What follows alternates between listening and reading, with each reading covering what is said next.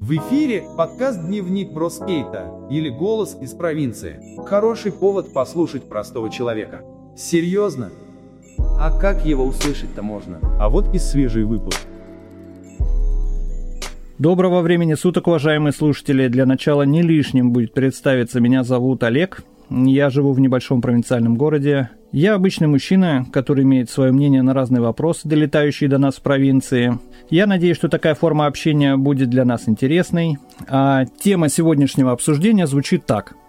Что бы вы всегда хотели сделать, но никогда не хватало смелости? Нужны ли вообще такие мечты?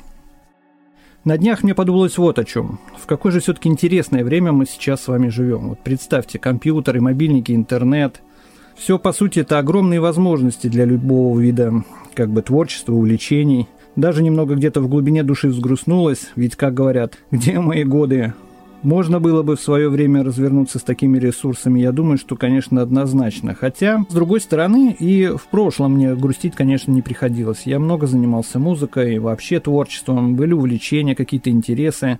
Да и сейчас с удовольствием читаю в блогах уже повзрослевших моих ровесников, которые, несмотря на без ребро и седину в бороду, как говорят, продолжают полноценно чудить. К примеру, несмотря на возможные трудности или страхи, они отправляются в различные велопутешествия на юг, преодолевают тысячи километров своим ходом, казалось бы, на обычном двухколесном велосипеде. Ну, чем для вот мужчины не подвиг, для своего внутреннего, что ли, состояния. И эту идею нужно вынашивать, как-то готовиться, согласовывать с близкими. Героические, на мой взгляд, конечно, это люди.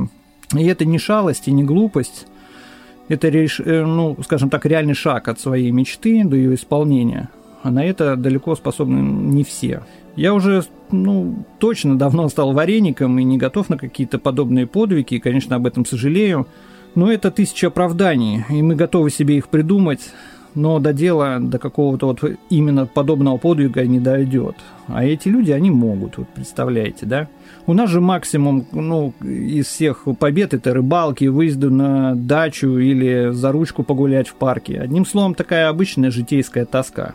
На мой взгляд, нашу повседневную жизнь э, можно смело называть такой некой классической, но все же бессмысленной. Мы любим то, что любят э, называть модой, стараемся угодить самим себе, не утруждая как бы свою личность какими-либо испытаниями. Часто можем оправдываться, что ли, что серьезные или внезапные желания, которые у нас возникают, не соответствуют нашему возрасту или благосостоянию, или образу моей жизни, там, подобным глупостям. А тем временем протекает жизнь обычно как-то сырая, безэмоционально. Работа, дом, ну и по сути-то и все. Если покопаться поглубже, то внутри каждого из нас живет все тот же подросток. Только мы несколько ограничиваем себя. Стараемся соответствовать, что ли, возрасту или боимся осуждения близких. Ну, там, как говорят обычно, да, ты что, с ума сошел, куда ты там собрался? Разве это не приговор вот нашим личным, самым смелым желаниям? И окутывая себя ежедневными мирскими заботами, мы забываем о себе. Для нас встать утром или поехать в другой город, посмотреть, как же там вообще живут люди, это что-то нечто за гранью. Или ночевка, скажем, на берегу реки с удочкой. Это же большой экстрим, это что-то за гранью. Хотя на самом деле это обычное дело, которое может добавить нам незабываемых впечатлений, по сути. Помню, что как-то рано утром на одном из лесных озер я проплывал на лодочке, а я люблю рыбачить. На берегу на диком мысочке заметил как-то палатку. Было это раннее утро. Лагерь, видимо, стоял с вечера еще, то есть поставлен не только сейчас. У людей была ночевочка, и она состоялась. Вот, и с палатки в 5 утра, как бы проплывая, услышал, как всхлипнул маленький ребенок, и в ответ там мамина Я подумал тогда, надо же, семья с маленьким ребенком, и не поленились, приехали в такую даль с палатками и всей семьей, поесть там ухи, я не знаю, полюбоваться природой, а ехать так-то было не очень близко, взяла тогда зависть, что ну, мой образ жизни, скажем, не таков. А они вот классических взглядов, тоже работа, дом, но опять же выделили время, приехали и вот так семьей отдохнули. А я один, ну куда я один там без семьи попрусь? Снова оправдание, да и действительно хочется в составе семьи быть, так сказать, на одной волне с близкими. Ну это, ну мы прекрасно представляем, что это не всегда возможно. Друзья, друзьями, опять же, не, это немного другое. Дети, опять же, не так воспринимают для современного отдыха. Они уже давно увлекаются, скажем, иными вещами. Это интернет, там, ВКонтакте и всякие другие глупости. Посидеть у костра это уже экстрим для них. И киснут на десятой, наверное, минуте полета. И самый традиционный лично у меня вот вопрос детей на природе, пап, там, а когда домой? В индивидуальном порядке вообще нереально. Могут предъявить по возвращении из туристического там турне, где-то там болтался. Пока ты там прохлаждался, мы там сделали то-то и то-то, там, или, ну, короче, опять будешь испытывать некое чувство вины. Вот и думай, стоит ли там вот эта вся игра свеч. А тем временем развлечений, но их на самом деле предостаточно. Все зависит от внутреннего состояния и от желания вообще отдыхать таким образом. Будучи у в гостях у родных в Москве большой им привет. Заметил одну интересную особенность, что, скажем, современные мегаполисы, они перестраиваются под удобство людей и горожан. Этого не отнять и в той же Москве. И там появилось значительно большое количество ухоженных зеленых зон для прогулок, тихих парков, в глубине которых, знаете, как раньше, не слышно уличного транспорта, можно погулять. В прямой доступности пруды, водоемы, много вообще полиции, кстати, и охраны, которые так незаметно наблюдают за порядком. Иными словами, даже в миллионнике есть место как бы прогулкам и отдыху. Вот что удивительно. Особое впечатление, кстати, получил от Московской кольцевой железной дороги. Для тех, кто не знает, это аналог э, обычного метрополитена, только по поверхности земли. Оно было запущено где-то в 2016 году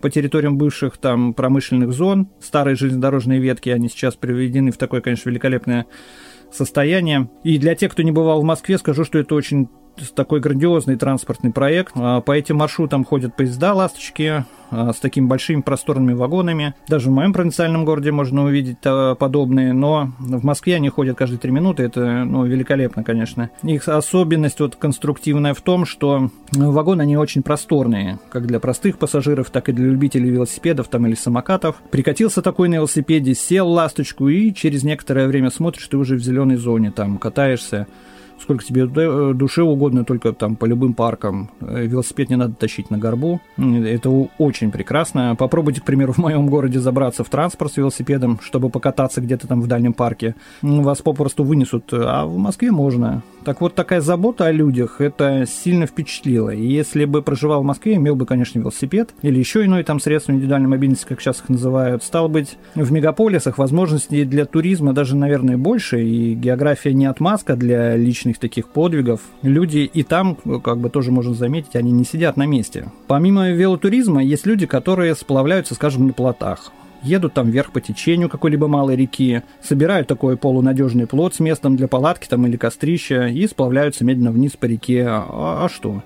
Тоже своего рода такой сибирский метод, да, сплава. Любители автостопа я, конечно, не очень понимаю. А стало быть, я их и не буду особо брать в расчет. Это скорее такие безбашенные, нежели трезво мыслящие люди. Но не хочу их, кстати, обидеть. Ну, просто для меня это немного там диковато. Мне кажется, это небезопасно. Однако, Э, стоит заметить, э, все-таки вернуться к моему любимому времени, времени СССР, немножко копнем в историю и, скажем так, вернемся к классическому традиционному туризму. Хочу вспомнить, что в СССР туризм был неотъемлемой, скажем так, частью советского человека. В этом были причины. Скорее всего, туризм это был некой, неким проявлением э, все-таки военной подоплеки советский гражданин должен был постоянно быть готов к защите Родины, а стало быть, должен был уметь разводить костры, там есть сухпай и работать в составе команды, это тоже немаловажно. А тут тебе как бы и отдых, и подготовка, и песни у костра, все ради бога, пожалуйста. Вспоминая в этой связи туристов группы Дятлова, немного поражаешься, нужно было ли вообще с риском для жизни бродить по перевалам в морозы и метели.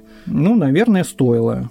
Наверное, стоило, потому что этот переход они все же хотели совершить и совершили, правда, не до конца. Однако вот таким вот печальным несколько образом вошли в историю, в историю такой самой таинственной туристической группы. И нужно понимать, что в это время все было такое. Было время перелетов, достижений, побед. Это же все-таки Советский Союз, простите. Представьте только, что организованный туризм зародился в нашей стране еще в 20-е годы, то есть практически спустя всего ничего после революции. И в то время были уже созданы такие известные нам э, и до сегодняшнего дня, по большому счету, э, туристические э, сообщества, как советский турист или интурист, э, больше нам известный. Еще было такое удивительное общество, называлось оно общество пролетарского туризма. За тот период времени, если обращаться к источникам, было построено порядка 92 баз всесоюзного значения и до 7 миллионов человек занималось различного рода туризмом. Еще в довоенном 40 году профсоюза трудящихся была тогда и такая организация, она хотя есть и сейчас, но тогда ее функции были очевидны. организовали уже порядка 160-170 э, туристических баз и лагерей по всей стране. Представляете себе масштаб. После войны уже само туристическое движение сразу же было восстановлено. Вновь государство приложило максимальные усилия по восстановлению туристических баз и маршрутов. И основным направлением уже к 1960 году были открыты практически по всей стране туристические клубы, то есть государство принимало непосредственное участие в организации туризма своих граждан, и это было очень важно.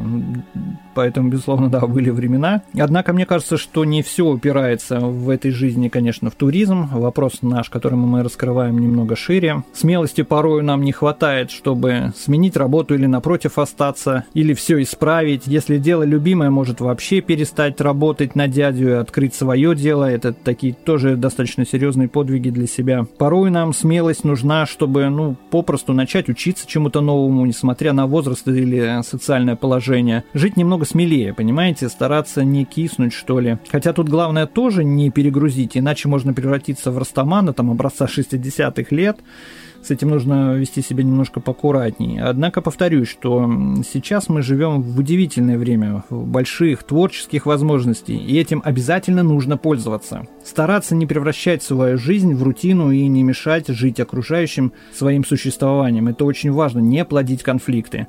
И это были, господа, мои мысли вслух. Спасибо, что были с нами. Большое вам спасибо. До связи. С вами был ваш Брау. Дневник бродяги скейта это то, что нужно тебе сегодня. Это наш голос из обычной провинции.